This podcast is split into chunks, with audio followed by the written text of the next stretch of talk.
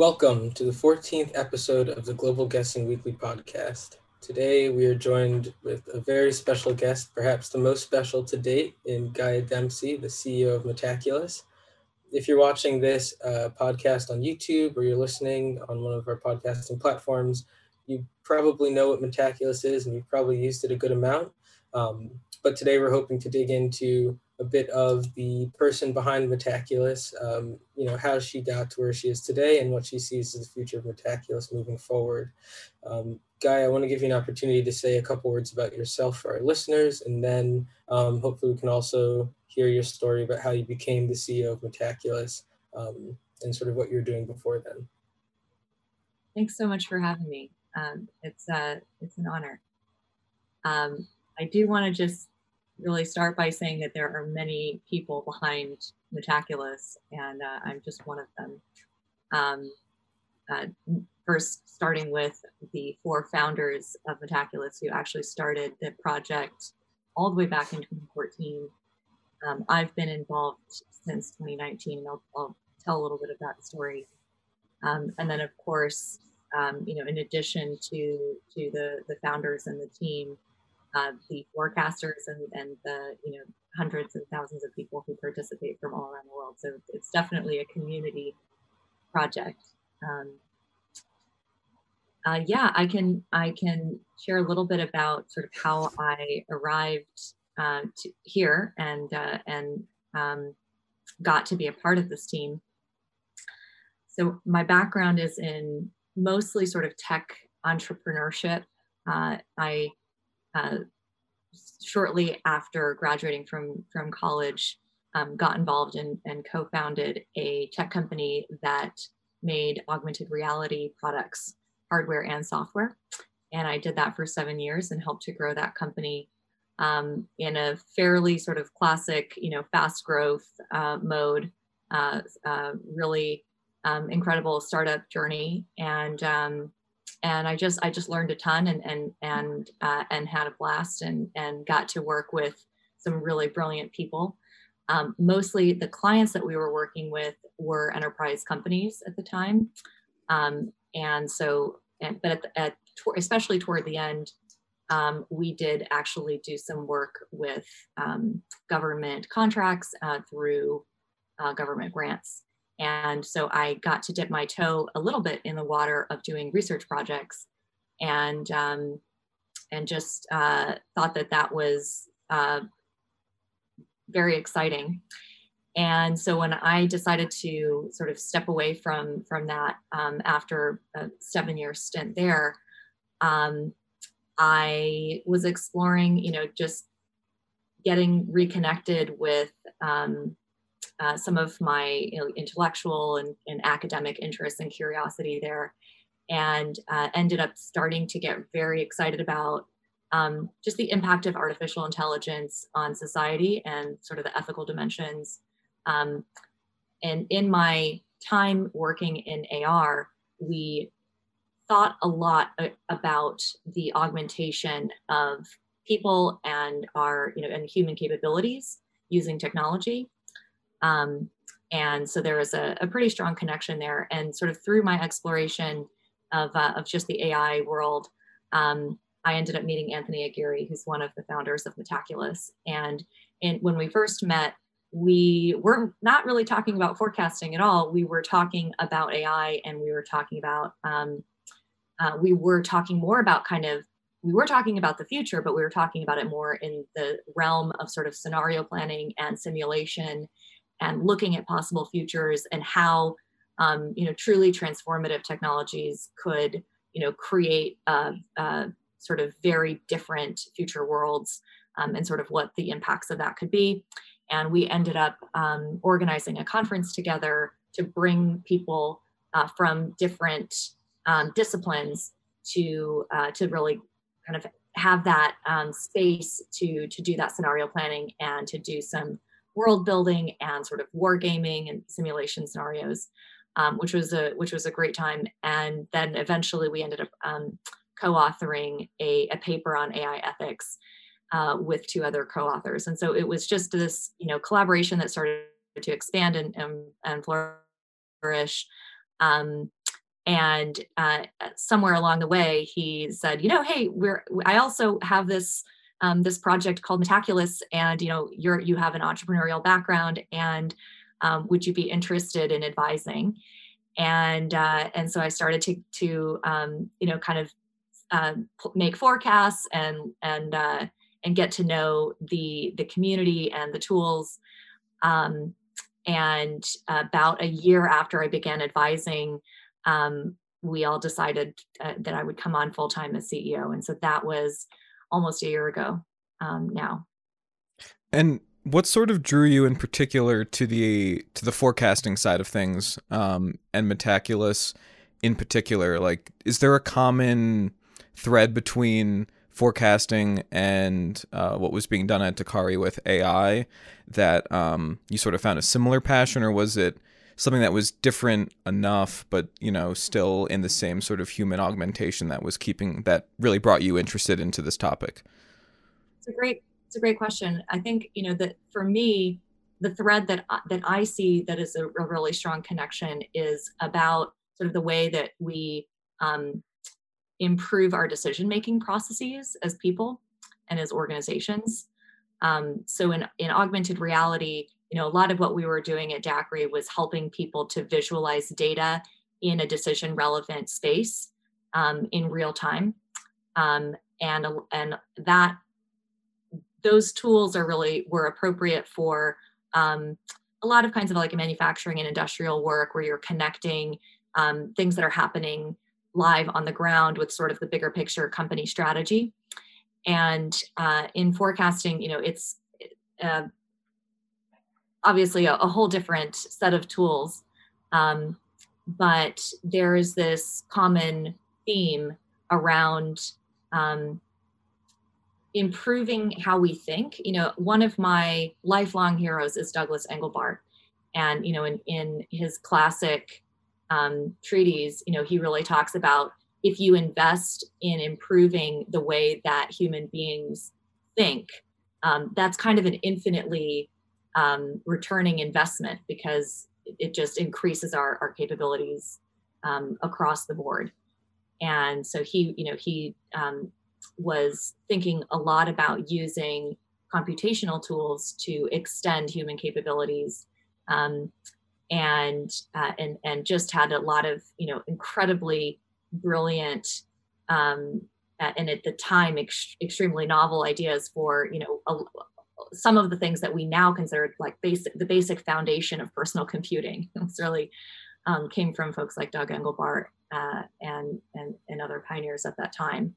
And um, you know he was uh, thinking about human augmentation as a completely sort of different impulse than the impulse of human replacement. So he has, uh, uh, you know, was is considered one of the sort of like founders of that school of thought that technology is not about replacing humans, but is about you know having a human centric point of view and uh, and extending what we're capable of. And so forecasting, you know, it's this fascinating um, space that connects the dots across, you know, the research and the applications and um, and you know the, the research side is just asking the question how what is possible to forecast how far in advance um, can we you know can we trust a forecast? Um, what are the best methodologies? Um, what sort of you know data aggregation uh, is the most valuable to do? And how can we use things like um, ai and machine learning optimization and natural language processing to sort of improve our ability to um, identify the signal from from the noise and uh, and then the application is of course you know it's that empirical um, uh, ground space where we take the things that we uh, you know that, that that are working and we apply them. And even in that application you know we're continuously learning. And that um, that's really ex- one of the most exciting things to me about forecasting is that it has this beautiful relationship between um, being a place of accountability where we can actually test our assumptions and and test our reasoning and and, and get feedback and debug our reasoning process and understand where we may have made a wrong turn. Um, and at the same time as it's a tool for accountability it's also a tool for learning. And just that it, it to me it's quite motivating that way that um, you know, we uh, we can um, bring that toolkit to individuals and organizations who are interested in, uh, you know, in actually uh, learning and getting better and better in um, in that decision making process. And where would you say that Metaculus sort of fits in within the, the, the space of forecasting? Right, you have you know people at at Pitho who do research based you know contributions to forecasting, trying to find better ways to improve elite forecasters. Um, whereas Metaculus, it, it seems more like a an an entryway into into forecasting, taking it sort of away from academia and more into a social space. Um, is that what you see sort of Metaculus's current contribution to forecasting? Do you see it being somewhere else? I, I know there's a lot of new initiatives, but just in terms of like the baseline of of Metaculus, um, where where would you say it fits in? You know, I think there are a few things that I think make Metaculous a, a unique place um, on the internet. Um, one is that we have a really strong focus on community, and uh, we, you know, have thousands of questions that have been authored by members of the Metaculus forecasting community. Um, and so I think that's uh, that's something that that is pretty pretty unique and special, and, and it's you know, writing a good forecasting question can sometimes be an underappreciated part of the process. Um, it takes a bit of skill. Um, and so we have a real community in the sense that there are people who've been doing it for years on the platform, and we have great community moderators. Um, and so you can actually learn how to do that and get better at it. Um, and it's pretty exciting, you know, when you have a kind of burning question about the future and you actually get to see a lot of community engagement with that question. Um, and I know that you guys have just started to to write some uh, questions uh, as global guessing on on metaculus, which is really um, really awesome to see. Um, and uh, and then we have you know this this space as, as you're pointing to Clay, where you know we do real world projects and we work with organizations um, to understand their key themes, their key priorities, and you know upcoming decisions um, and we do that sort of translation and that coordination process where we look at the tools that we have um, and we connect the dots uh, to help organizations like the Good Food Institute, like the Virginia Department of Health, um, to you know bring forecasting into their decision making process in a way that that's meaningful. Um, and then we also have you know a, a, a, our sort of research hats on um, uh, you know, on occasion as well. Um, a lot of our kind of focus in internally lately has been more on um, what I think of as uh, like a product development process, less than an R and D process. But we certainly have um, uh, we certainly have teammates who are who are very much focused on sort of R and D in terms of thinking about how do we, in particular, integrate new technology um, into our platform to be able to um, use uh, machine learning and AI to uh, do a sort of differential recalibration and reweighting across you know the way that we aggregate forecasts um, to get a to get a more accurate signal. So you've talked about you know the future of Metaculus and some of the exciting things going on there, and you've also alluded to how when you step back from sort of the science of forecasting, it's a very useful tool for decision making and scenario planning. Um, are there examples of times that you've used forecasting um, in your personal life, whether it be outside of sort of Metaculus operations or even for the company um, to sort of think about the future? Uh, yeah, in any way. it's a it's a great question. Um, and I do just want to say, by the way, the reason that I, I, I really want to acknowledge the, the scientists in the space who have been doing tremendous work, you know, for, for many years um, to really bring the science of probabilistic forecasting um, to where it is today. And I think that uh, in large part, the reason why um, I sort of have the the mental space and and we have the time, you know, uh, in our in our organization to sort of go and say yes let's take this out into you know into projects um, is that we have so much trust and confidence in um,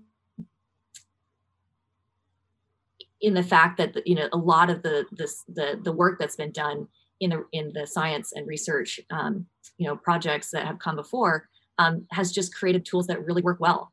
Uh, and so in, in, in large part you know that um, the, a lot of credit really goes to to phil tetlock um, and his many and barbara mellers and, and many of their collaborators um, and also people like you know rob hyndman um, who who have done a, a, tremendous amount of work on time series forecasting and and um, you know in, in, in other sort of technical spaces. Uh, so it's um yeah it's really it, it really feels like we're part of a much larger research community um, that is now expanding into being a community of both research and practice and having those two spaces really you know collaborate and connect the dots. So um, yeah and in terms of you know using forecasting in my own life uh, one of our uh, one of our uh, teammates at metaculus christian um, who you'll all probably see on, uh, on, on the platform and and um, and and maybe on twitter sometimes um, uh, shared a story with me recently about sort of having arguments with like friends and family about politics.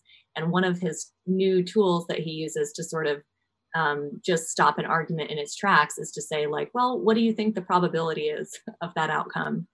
Um, and so you know whoever he's he's talking with will sort of say well i think it's you know 90% or 95% or uh, you know because they're sort of arguing for that for that stance and he's like well i would give it maybe a 15% chance or a 20% chance and it's like you just you know at that point there's just a you know we've put a stake in the ground where where our beliefs are and we don't have to kind of go back and forth on the arguments over and over again. We can just sort of wait and see what happens.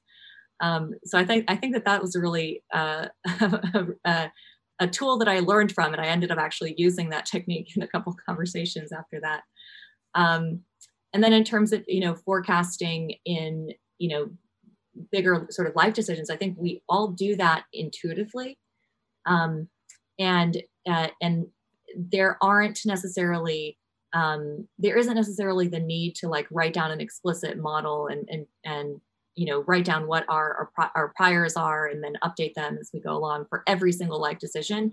But for the big ones um, i actually do you know I, I do that a bit bit more um, in the last couple of years than certainly than in the past and do you guys use forecasting internally at Metaculus um, to forecast potential, you know, forecast future of the business, um, potential deals, any of that. Uh, do you guys are are you guys forecasting internally uh, at Metaculus, and how so? No, it's a it's a great question, Clay. We we don't do enough of it. We have uh, we've started.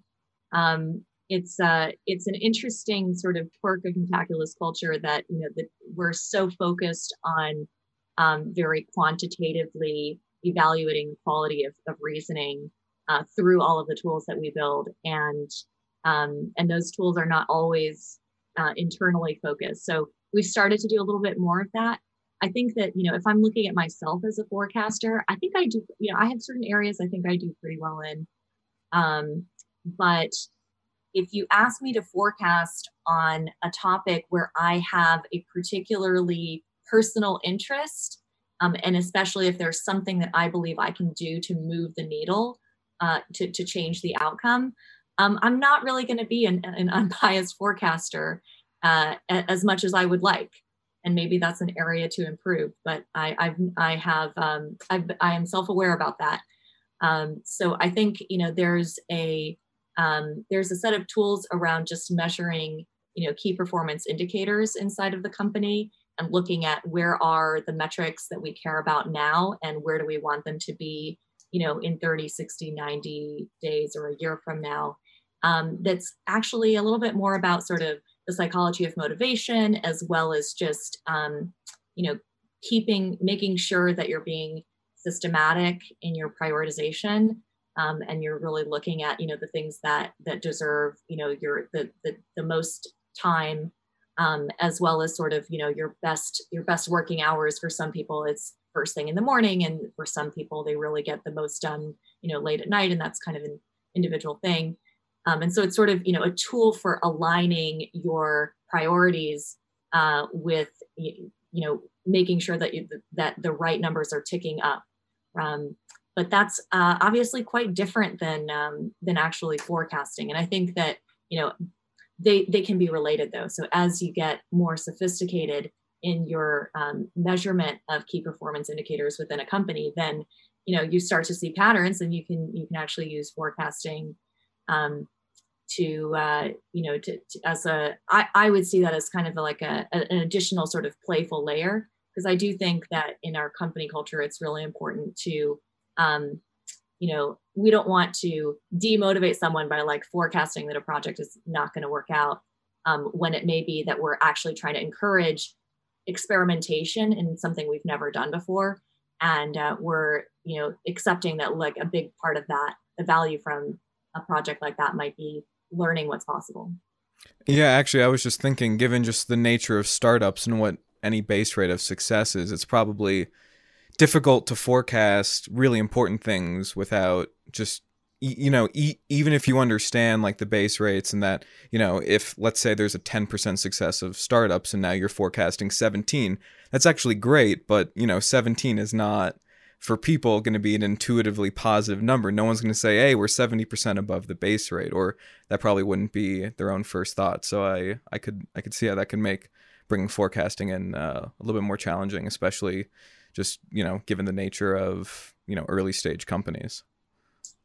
One of the funny things about forecasting uh, on about metaculus though is that we there are quite a quite a few questions about the future of metaculus that are just public you know that are about metaculus on, that are on the platform. So one that came up recently was the alexa um, index?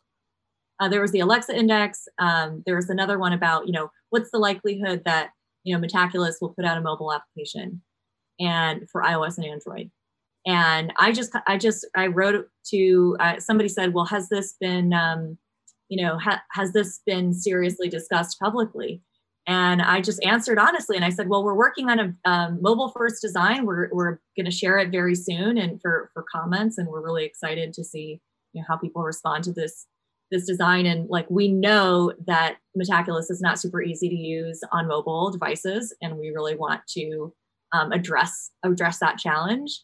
Um, and so because we've like just invested a bunch of time in thinking about you know a mobile first design that's responsive, uh, we probably are not going to prioritize you know a, an application for a while. And they were just like, thanks, that's great. That totally you know influences my forecast.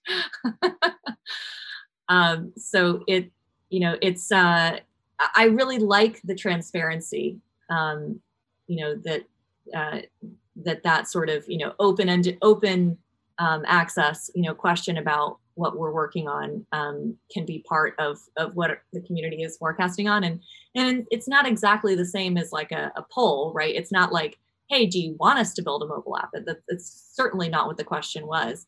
Um, but we can sort of glean from you know how popular is the question and there are lots of people you know is there a lot of activity? Like we would we might take that as a kind of an input so the, the so the more forecasts that are on that question might indicate that it, it's more likely. So that that could be a, a, a signal to keep a lookout on that question. There you go. The more the more forecasts actually should tick up a little bit. um, so I want to go back to the KPIs briefly because I think that's really interesting. Um, you know, we talked offline about how Metaculus is partnering with the Virginia Department of Health um, to launch this forecasting tournament, the Keep Virginia Safe tournament.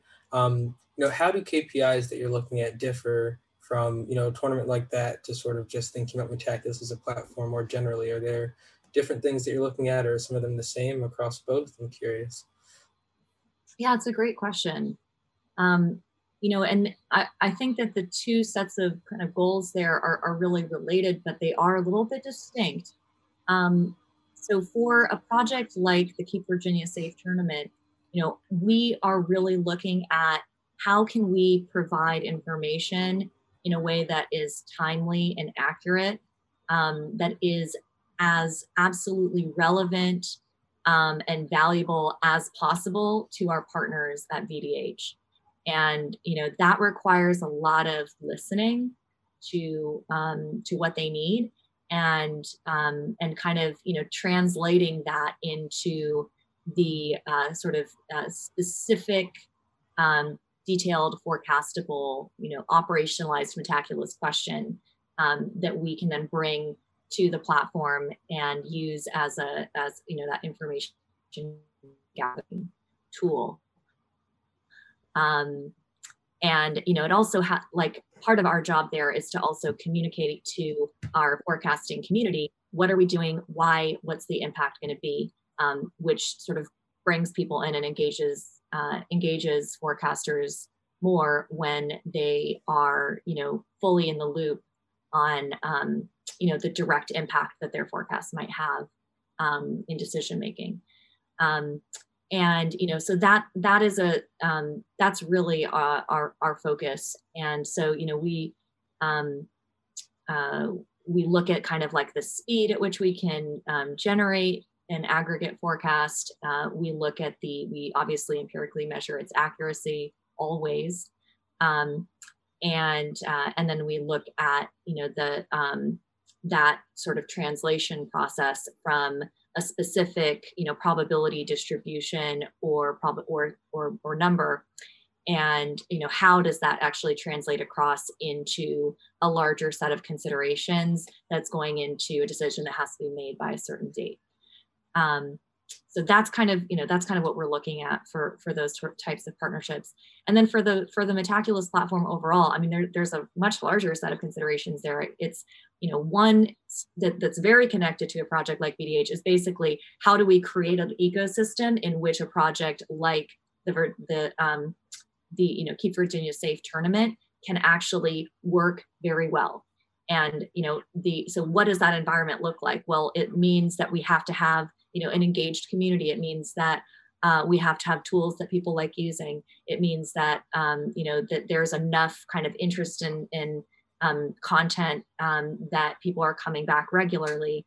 Um, it means that we're also you know um, conveying that you know the type of work that we're doing you know kind of aligns with the values of the people who are showing up. I mean there that's kind of a self-selecting process right? We say this is this is what we're doing and, and the people who are um, excited about those things like like come and, and we have a lot of diversity of you know of, of, themes on metaculus. And so it's not that every forecaster has to be excited about every theme absolutely not.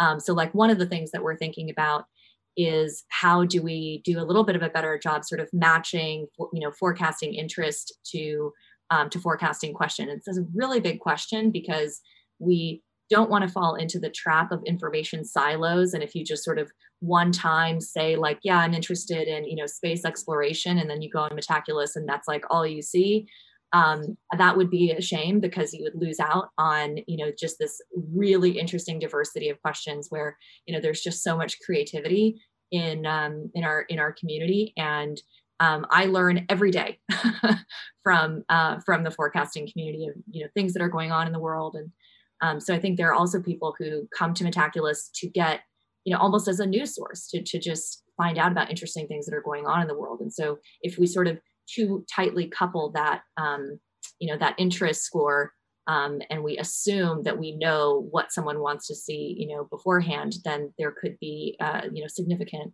downside there.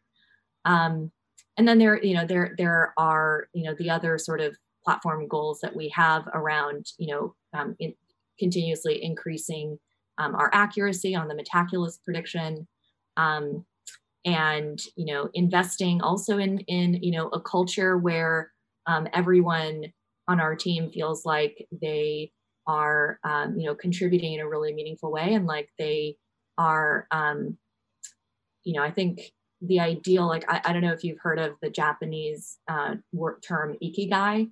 Ikigai is um, idea where if you uh, if you are so, so it's what you love what you're good at um, what the world needs and what you can get paid for. And it's basically a venn diagram where those four things overlap um, which, yeah it's a it's a totally great concept. And it's interesting because in, in the social sciences um, there have been some studies that have shown that like people who rate themselves as having you know high high ikigai like are ha- very happy which makes sense um, and even like have you know are even like healthier um, so you know that's the kind of thing where we'd love to create that culture where everyone has you know the ability to on our team to feel that they're um, that they're checking those boxes and so part of what that means is that you know we as a company have to be also checking those boxes like that we're we are doing things that we're good at and that the world needs um, and that are valuable, you know, that, that we can get paid for. And um, just quick question on that. Is the Metaculus team i'm guessing because of the pandemic they're now it's now remote but um, was the company designed that way? Is it run that way? Um, yeah. or do you have an office? Yeah it's a great question. So um, so the company was definitely run that way when i started advising and then i didn't live in the in the same like people in the company all started almost everybody started in santa cruz um, california um, that is where it, uh, you know two of the founders um, were professors. Now one is still a professor there and the other of those two professors uh, teaches at yale that's greg laughlin. Um, and uh, and then one, the third founder was a phd student at uc santa cruz. Um, so anthony still teaches there. Max went to school there. Greg used to teach there. And then david the fourth metaculus co-founder um, did, did not was not connected to the university but was very connected to the place and lived in santa cruz. Um, since that time uh, basically only one person of those four still lives in santa cruz.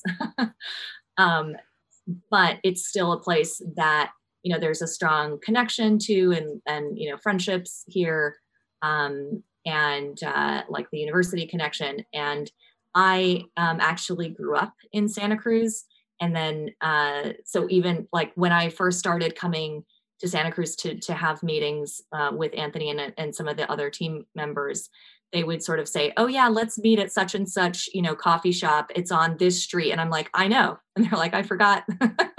I forgot that you also you know have a, have a connection to this place. So um but um but we've you know we've once you are committed to a remote strategy it really changes how you hire.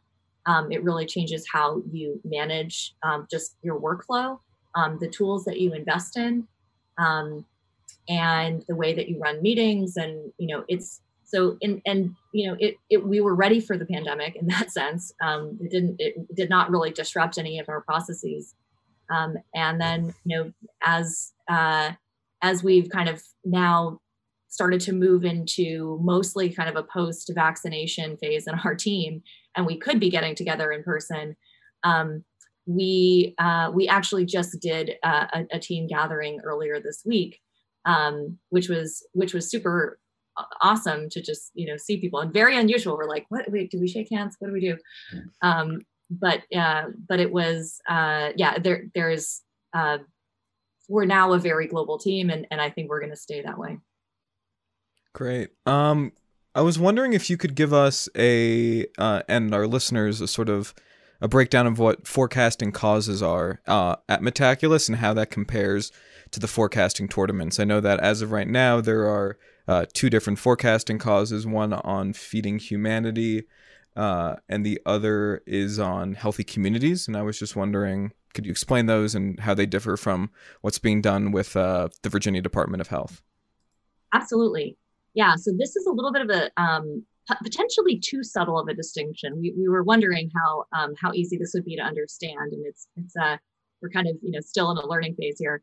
Um, so the the thought with causes. So let me back up and just say forecasting causes is a a toolkit that we wanted to create in order to facilitate forecasting on um, causes, you know, altruistic causes uh, in a way that would allow us to more closely partner with um, charities and foundations and nonprofits, um, as well as just institutions that are working on sort of you know altruistic causes in the world.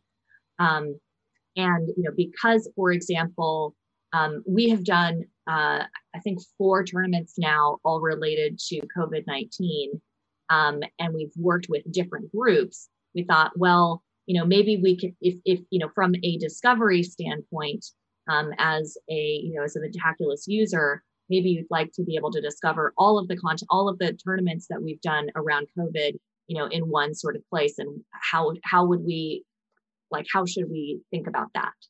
Um, and so we wanted to create an umbrella sort of cause framework so that we could have multiple kind, multiple um, tournaments and multiple partnerships, um, but still have sort of that home for a, a, any given cause on the platform. Um, and you know or potentially like multiple tournaments with even you know with the same with the same partner um, and so that so and forecasting causes has another dimension which is that we allow um, anybody to uh, to basically uh, uh, increase the prize pool of a tournament in that cause area by becoming a forecasting cause supporter. Um, and so, you know, Metaculus has some Patreon um, supporters uh, who were so uh, just grateful to have on on board. Um, and you know, they're generally supporting the overall Metaculus project. And so this is kind of a little bit more of a granular way if there's a particular cause that you want to support for good forecasts being developed in that area, um, you can you can direct um, support that way. And and support for a cause will be split between um, the prize pool and the tournament uh, operations and administration for that um, for any tournaments that are running in that cause area.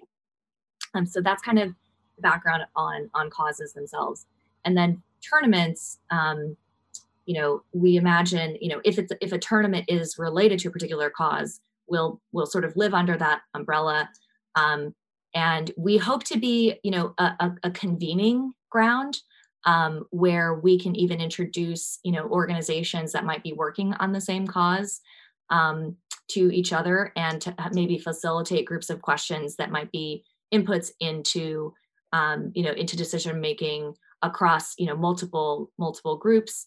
Um, and so that's, you know, that's one of the exciting things that we can do in causes as well, sort of be that this hub of of like coordinating information, information sharing, um, and you know, in, and bringing in you know communities that are already connected to different cause areas or to different you know organizations uh, that can be brought in to sort of you know interact with with that particular theme on the Metaculus platform. Um, and then, you know, tournaments themselves are a little bit more of a general concept where, you know, there could be tournaments that are not necessarily related to a cause that might just be related to an interesting topic in science or to an, uh, like a, a, you know, economic forecasting work.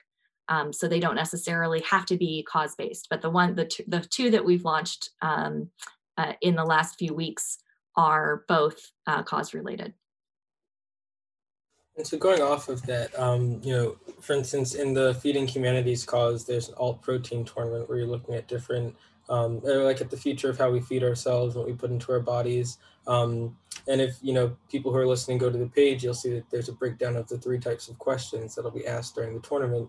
Um, two of them, I think people will be probably familiar with the calibration questions and the long-term questions. Um, but one of the interesting ones in this tournament um, is the fortified essays. I was wondering if you could speak a bit about the fortified essays and their importance to forecasting into these tournaments. Yeah, I'm, I'm really glad you asked that. Um, we are eagerly uh, all sort of, you know, we actually were talking about this in our, our product meeting this morning. Um, we're, we're putting the some final touches uh, I guess I shouldn't say final. We're put we're adding more touches to this to this feature, um, and it, it will be ready pretty soon. Um, it needs a it needs a little bit more uh, a little bit more work, um, but we're really really excited about about fortified essays because um, they are a very direct way to connect um, the verbal and the mathematical, or you know, uh, analysis that is qualitative and forecasts that are quantitative. Um, and a lot of what we've been finding is that um, in the, the more you move into the application space um, and out of the research space, that that qualitative component is is really important to help people understand both um, how a, any given forecast was arrived at and also what its potential implications might be and how to sort of um, uh, embed it within a larger decision making process. Um, and so you know if you you know if, if you are working with say uh, neural networks um, this is a very very common problem in ai where you might get some numbers and sometimes they're really accurate maybe sometimes they're not Um, and it's really hard to tell the difference because you cannot debug in many cases. I mean, this is now a, a very active research theme of interpretable AI um, that helps you to understand like how was it, how was any given answer arrived at. And so we are, um, you know, we're doing the exact same thing with fortified essays. We're helping, um, you know, forecasters and you know the the the sort of endpoints of, of um, you know organizations that may be using forecasts um, to understand better how how a given forecast um, was was arrived at and you know but prompts for fortified essays can be quite varied. The fortified essay you know as an idea really what it is is it's it's just um, a, a an essay that has testable predictions embedded within it. And so you could use that format to answer lots of different questions. You could you could answer the question you know um, given that you're forecasting on the future of alt protein for example um, what do you think are going to be you know the most impactful um, you know technologies to invest in in the next 10 years and you could say tell me your analysis of like why why you believe that show me some testable predictions that help to back up your claims. Um, it, by the same token, you know, you could ask, here is an, a risk area, for example, you know, here is a um, uh, public health, you know, sort of risk that we're that we're um, forecasting on. And instead of saying, you know, what should we invest in, you might say, like, what are what do you believe are going to be the most important interventions and why?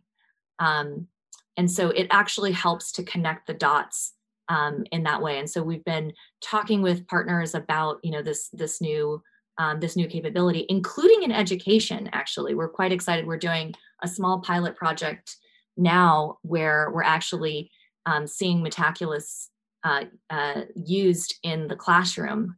Um, and so prof- we've started to talk with professors and they're like absolutely I'm, i will assign these as homework you know? Um, so this so the fortified essay has use in the classroom and then it, it, it also has use you know in the public policy space. Um, and you know for us it's a, it's a uh, you know it, it, it's a it's a core eh, we'd like to build tools that are super scalable and that like add value to a lot of different use cases. And so that's really how we're how we're seeing this. Will be used quite differently um, in different contexts. But fundamentally um, you know the thing that it does is it helps to connect writing and ideas with um, with the testable you know quantitative probabilistic predictions on the metaculus platform. And that you know that also goes to just you know public analysis in the public domain. I don't know if you all have um, read our covid analyst juan cambeiro's um, a couple of recent blog posts on uh, on covid variants. Some of the comments that we get from when people read them are like i wish that you know the news covered the subject you know like this um, where there is that you know background explanation and there's you know here's a here's a worldview or here's a model of the world um, that that you're sort of sharing evidence for. And if it's true here's what we'll see and here are these predictions. Um, or just you know reporting here's what uh, you know the metaculus uh, community um, thinks is likely in uh, in any given space, whether it's the future of renewable energy or the future of space exploration or the future of longevity science um, or any of these you know fascinating areas, or even just you know U.S. economic indicators, which we've been doing more forecasting on in the last six months as well. And what kind of tools are you building for the fortified essay when it comes to the person writing it? Is that it's easy to sort of like embed like a metaculus forecast into what you're writing? Okay exactly it. Yeah, it's it's as simple as that. That that's really it. It's just a tool where you can write, um, you know, an essay, and uh, as you you know as you're writing, you can um, natively embed Metaculus forecasts, and you'll have a little bit of you know um, you'll have some flexibility in terms of how, which graphs you show. Um, and being able to show the community prediction or being able to show your prediction um, and uh, and there'll be some uh, there'll be some other future capabilities there, but I best not tease them too soon. and would you would you have to create a question? Like, would a question already have to exist, or like, can you create your own questions while you're writing a fortified essay? That is such a great question, Clay. You're you're totally ahead of us. That is um, that is something that we just have been talking about because um, yeah, one of the things that that we're starting to think about, you know, I, I kind of just talked about, you know, what is how would we love to to read the news or you know kind of public uh, public access you know news stories?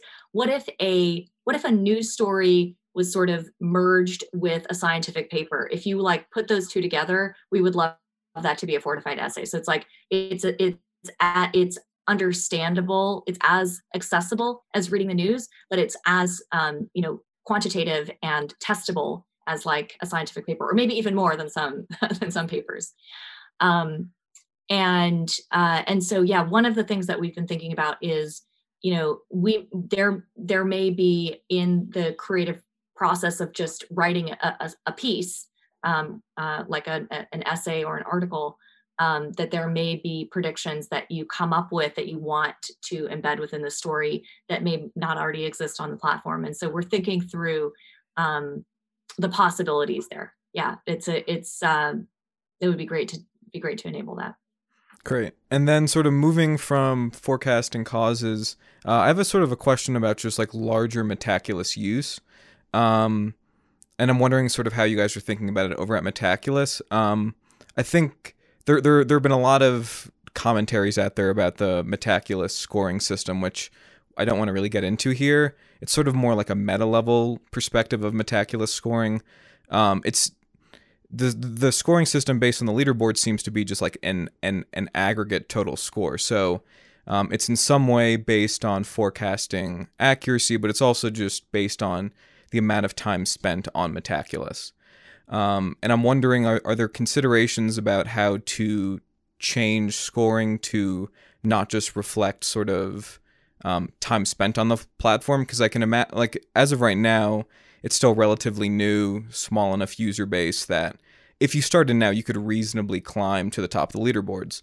But if the if you were to start forecasting, say in 2023, you know the leaderboards have been up then for for years. Some people might have thousands, tens of thousands of of score.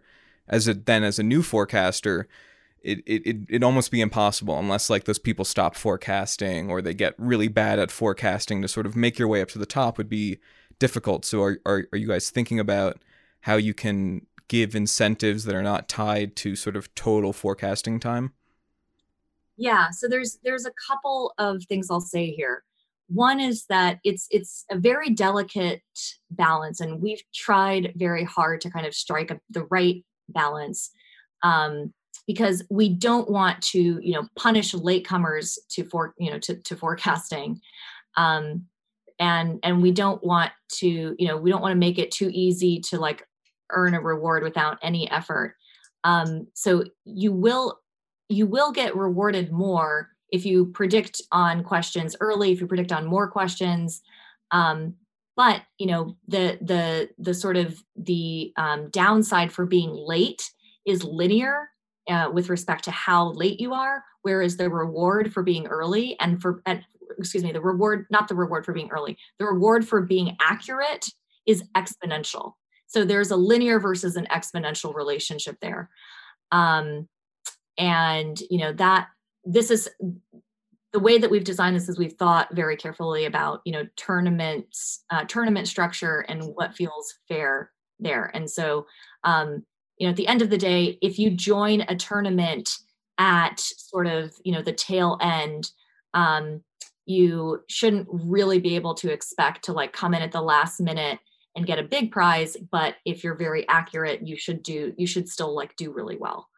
Um and so that's kind of how we that's that the the, the recent um, big update that we made to our to the way that our scoring works is very specifically like geared toward toward that um, tournament structure um, and then in terms of just you know rewarding participation and rewarding accuracy um, there's a couple things that we're thinking about here. One is, you know, just like in in sort of like baseball statistics or in any in any sort of, you know, um, project where you're looking at different dimensions of skill, um, we recognize that there are lots of different kinds of skills in forecasting um, and they're going to they're going to even be different if you look at like different topics if you look at different time frames having a purely apples to apples comparison is that's the only way that you can truly compare um, the true skill of any one forecaster versus another. And it's incredibly difficult to have a complete apples to apples comparison. Um, so we are building a set of a new set of tools uh, later in the year where we'll be looking at sort of expanding the number of statistics that we report, enabling those apples to apples comparisons where they make sense. Um, and I think just being more transparent about the fact that like apples to apples is um, actually is one way of, of is one very um, you know rigorous way of comparing this for- forecasting skill um, and where where you can get it and so um, that and sort of just making it clear that we're not doing that in all cases. Um, and then there's sort of a whole other set of rewards and you know recognition and acknowledgement um, that can exist on the platform that don't have to do with just you know making forecasts. There are things that you know we really appreciate um, question authors. Um, we really appreciate great comments. Um, and you know there this you know the discussion is such a rich you know place where where people come and and, and learn and engage. Um, and so we're also kind of thinking about um, you know ways that we can more explicitly acknowledge and, and recognize those other kinds of contributions. You know we were talking about this earlier. Um, great forecasting is is a particular set of skills that, that can go into that. Um, and those are not necessarily the same skills as what's needed to write great questions. Um, and so sometimes it's not even the same people you know who are who have a, a sort of a you know comparative advantage in those different areas. And so we want to kind of broaden the scope of what we're trying to do to not just you know we we we are absolutely um, you know building core tools for the most um, accurate forecasting that we can. And at the same time forecasting is um, one part of the process because the ultimate goal that we have as, as, a, as a company and as a platform is really to improve that decision making process that we talked about and to help you know and, and to um, expand knowledge and uh, and like increase you know learning and to develop also that you know intrinsic motivation around um, around learning. And so that the the overall project of creating shared knowledge um, you can contribute to that in a lot of different ways. And so we want to make sure that we're um, uh, that we're being you know that we're recognizing that.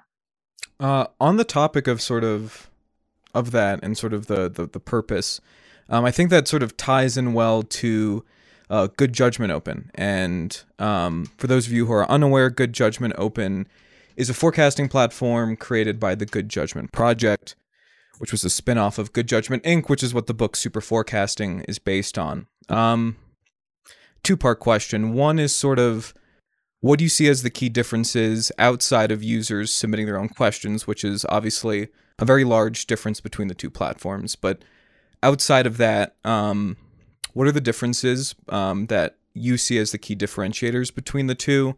And then also, um, is there like what sort of work is being done, do you think, to establish a common way of talking about forecasts between the Metaculus and the good judgment community? Um, you were talking about sort of as you build Metaculus, you know, to have it be successful, you need people engaging on the platform, which means that over time, if Metaculus is successful, you'll have some people who primarily forecast on Metaculus and some who primarily forecast on good judgment. There'll be crossovers, but if you're achieving your engagement rates, they'll probably have a preferred home. And so to facilitate sort of larger forecasting dialogue, um, I think there needs to be a sort of a common set of terminology. This is something that um, our colleague Mikhail Dubrawski um, has been working on when it comes to creating sort of common words associated with probabilities. Um, so, just to tie back to those two questions, um, what do you see as like your key differentiator from Good Judgment Open, and then what sort of work is being done to facilitate um, a common set of terms and like creating dialogue between the two different forecasting communities? Great questions. Um, you know, I think just uh, empirically what we focused on as to you know two different forecasting platforms um, is a bit different. You know, I think I think of good judgment as um, tending a little bit more toward geopolitics, um, although they have been doing a lot of COVID stuff too in the last year.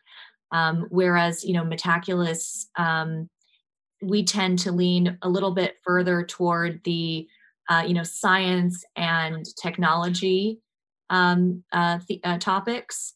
Um, you know, it, we we did a, a little bit of an analysis on this recently, where we actually looked at our overall questions on the site. You know, since the beginning, and and by far and away, the largest number of questions that we have are, are on science and technology. AI in um, particular, I'm guessing. AI is a big one, um, uh, certainly, um, but it's actually a bit broader than that. You know, it it it it uh, it spans across you know uh, uh advances in um, in across different fields, um, the biosciences, um, space exploration, um, you know, just computer science in general, security.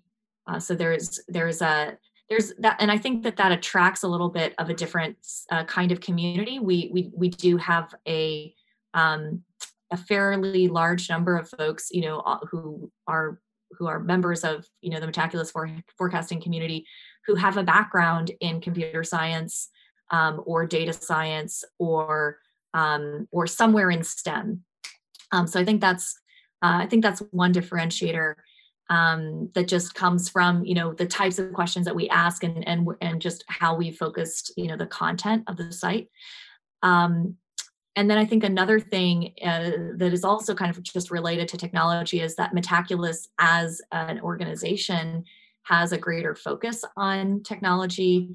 Um, we build our own tools um, and so we have uh, that you know integration between um, you know what uh, uh, what sorts of capabilities we want to enable, and then being able to to to sort of quickly, um, you know, deploy changes, uh, or I should say, at a reasonable pace, deploy you know deploy changes as we as we develop. Um, and as we develop new ideas based on the feedback that we're getting and sort of the opportunities that we see in, in the community.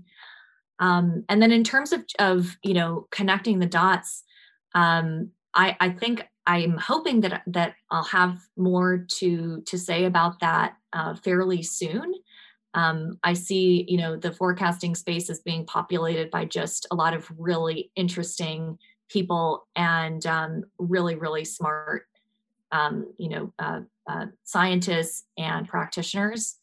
Um, and you know i'd love to just see you know more collaboration and um, you know including things like like what you've mentioned about uh, uh, creating some standardization in terminology um, and maybe even you know some of the forecast evaluation uh, processes. Um, so i, I uh, i'm pretty excited about you know the the potential for that kind of collaboration now you know more than ever. Um, there's actually a uh, an academic working group that is um, being run right now uh, in um, uh, well, of course, all on Zoom, but at the University of Pennsylvania, and there are a number of folks, you know, around the country and even some overseas who are part of this working group. And I think it's it's just created a really um, uh, a, a, a, very strong, you know, direct connection for for that kind of conversation to happen. So it's pretty pretty exciting, and that's really that's really only started a, um, a a few months ago, and it will or a couple a few weeks ago rather, and it will go through the rest of the year.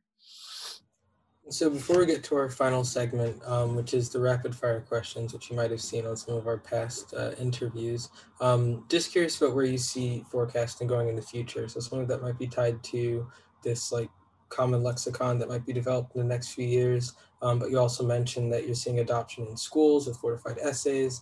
Um, yeah, where do you think forecasting, which is, you know, Clay and I have identified as still somewhat of a hobby space, still somewhat niche and under the radar. Um, where do you see it going, its potential in the future in terms of adoption and just greater usage socially?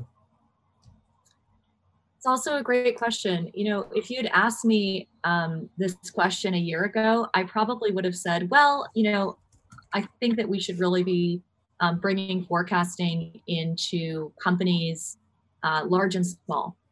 Um, and now, a year later, you know, having having spent a lot of the last year looking at um, various sorts of, you know, un- pockets of uncertainty um, that are to a greater or lesser degree uh, related to this global pandemic, which has just created uncertainty and you know a, sort of an unprecedented level in our lifetimes.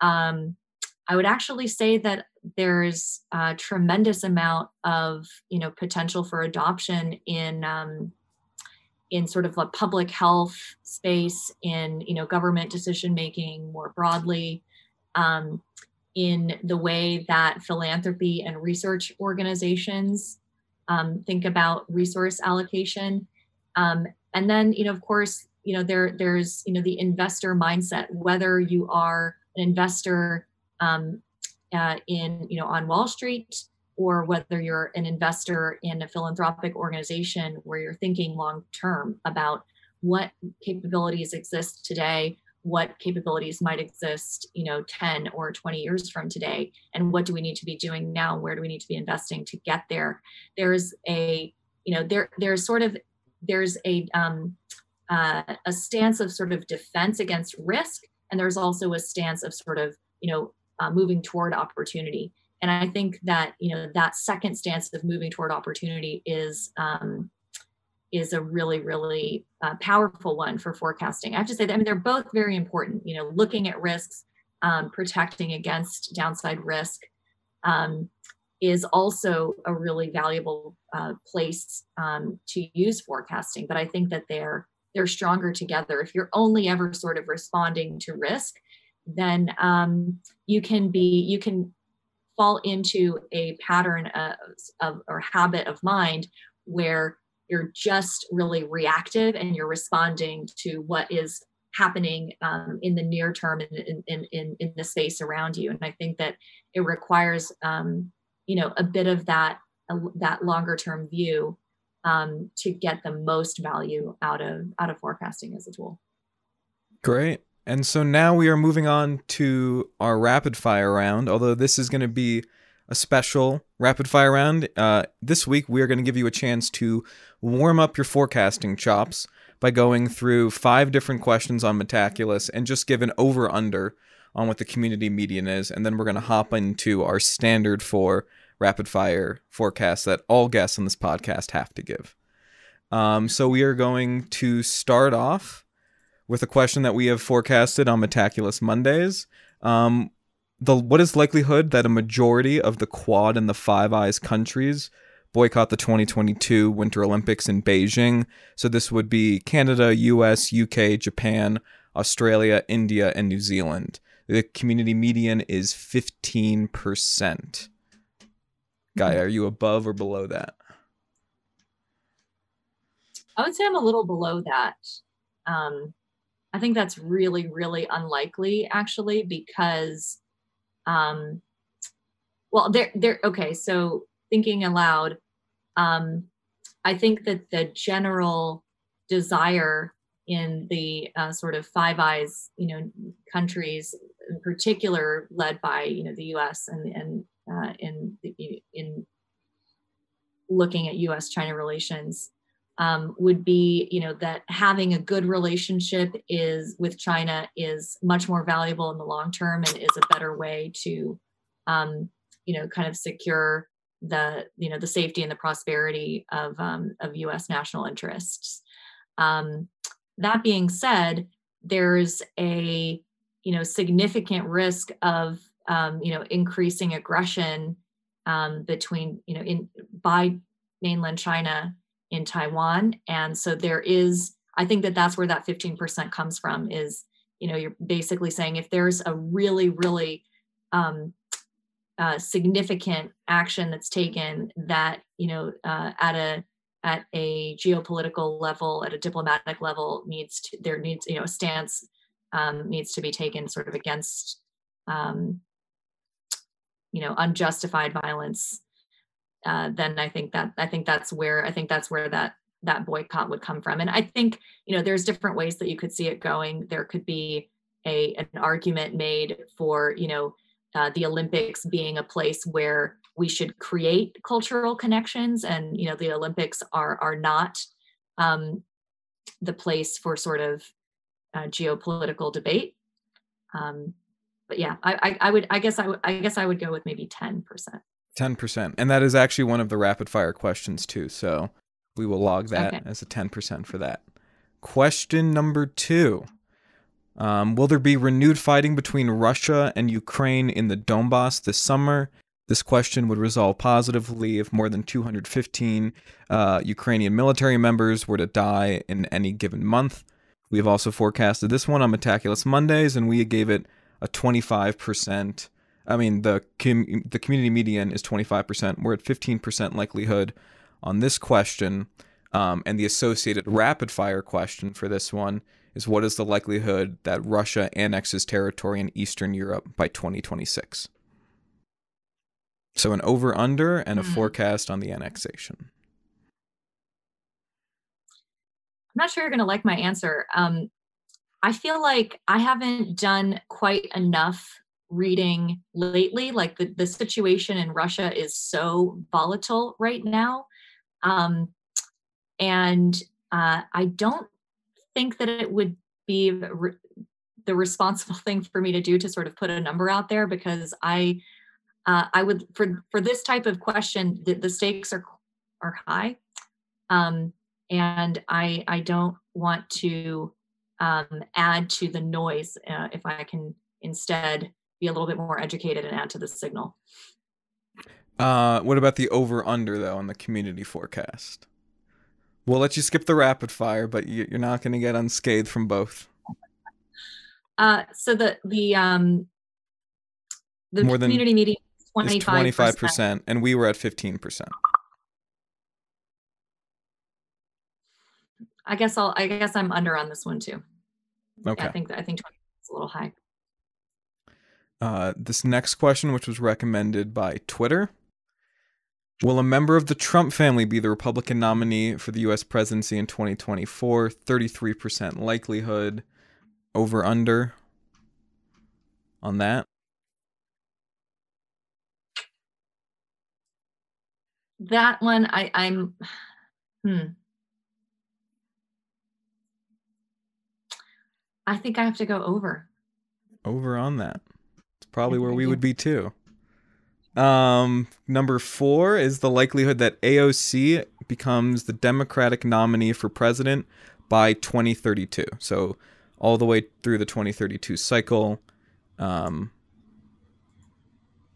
nine percent community median on that one. I'm over. I'm over. Yeah. That, what, what was it? Nominee or or or Just elected? just just the Democratic presidential nom. Yeah, that one does seem very low for the community. Quite- quite low me, median. Yeah. Um, and then another one, which is we also did a Metaculus Monday on, is what is the likelihood that Israel and Saudi Arabia establish official diplomatic relations in 2021? Um, we actually were way below the community median, and they have now gotten below us since the fighting in uh, between Israel and Hamas has kicked off. 10% community median on uh, official diplomatic relations by 20 by the end of this year. I think I'm under. And then what about by 2025? That is a rapid fire question. We need a, percentage on by 2025. The same question. Mhm. Um. Hmm.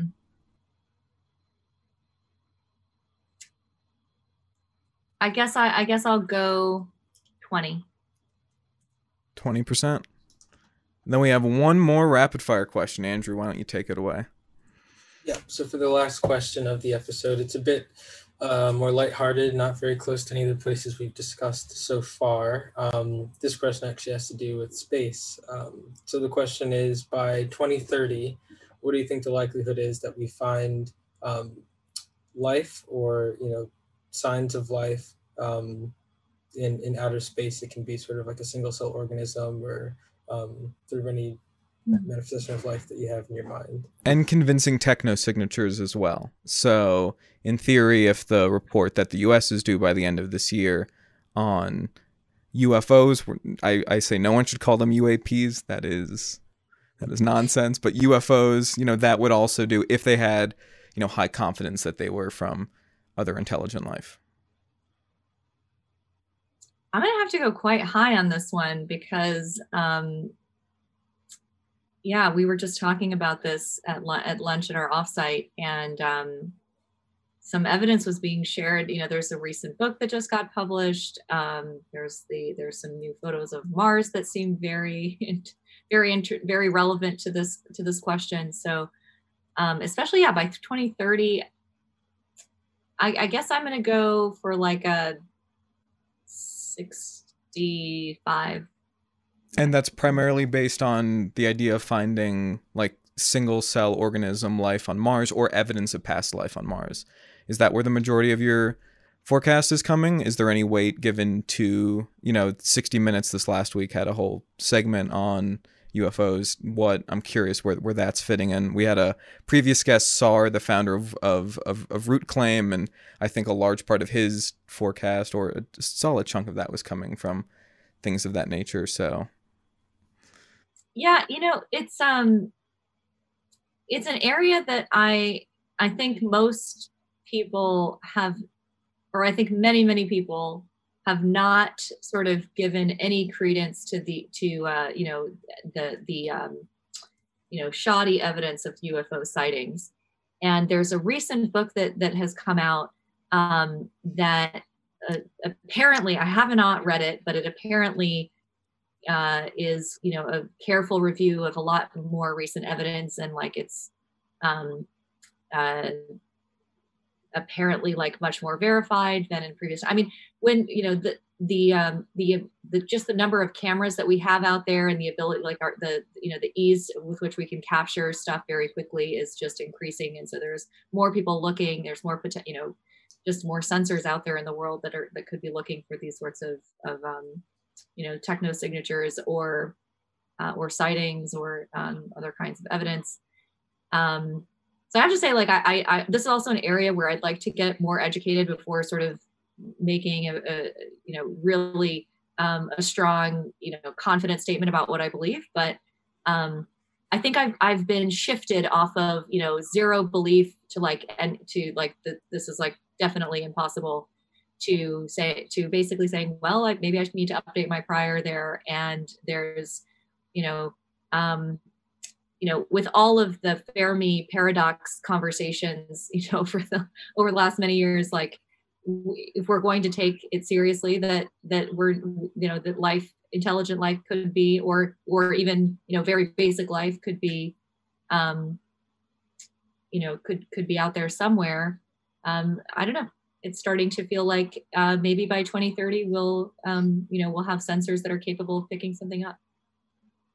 Awesome um, well, Gaia, it has been an absolute pleasure to have you on the podcast. Um, is there anything you would like to tell our, our listeners? Where can they find you? What can they be expecting from Metaculus um, in the near future? Yep, all that great stuff. Uh, yeah, you can you can find us at metaculus.com. Um, you can find us on, on Twitter and say hello. We'd like to hear from you. Um, and uh, something you can um, expect to, to hear about uh, pretty soon here is, uh, and that's me on Twitter, um, is uh, you, you can look out for um, some updates on our two cause related uh, tournaments uh, in the near future. And you can also look for a um, kind of a prototype uh, uh, new design language um, that, you know, as I mentioned before, is really going to be mobile first. Um, and uh, we're, we're really excited to hear feedback. I think it's going to be one of the biggest changes to um, the Metaculus, you know, platform, you know, it, since its inception. So it's uh, it's something that we're very very eager to get you know community feedback on before making you know the sort of big change. So we're going to be um, showing some showing some prototype designs pretty soon, and then uh, and then we'll actually have um, a sort of just a prototype site where people can play with it before we just you know turn the switch overnight and, and have the chance to give us give us their thoughts. So we're uh, yes, wait eagerly we, eagerly awaiting feedback on that with with bells on. Well, that is very exciting, and we look forward to um, seeing the design and um, giving our own feedback. feedback on it. Yeah. Exactly. All right, everyone. This was the uh, 14th episode of the Global Guessing Weekly Podcast with the CEO of Metaculus, Gaia Dempsey. Thank you so much. Thanks for having me. And that's a record.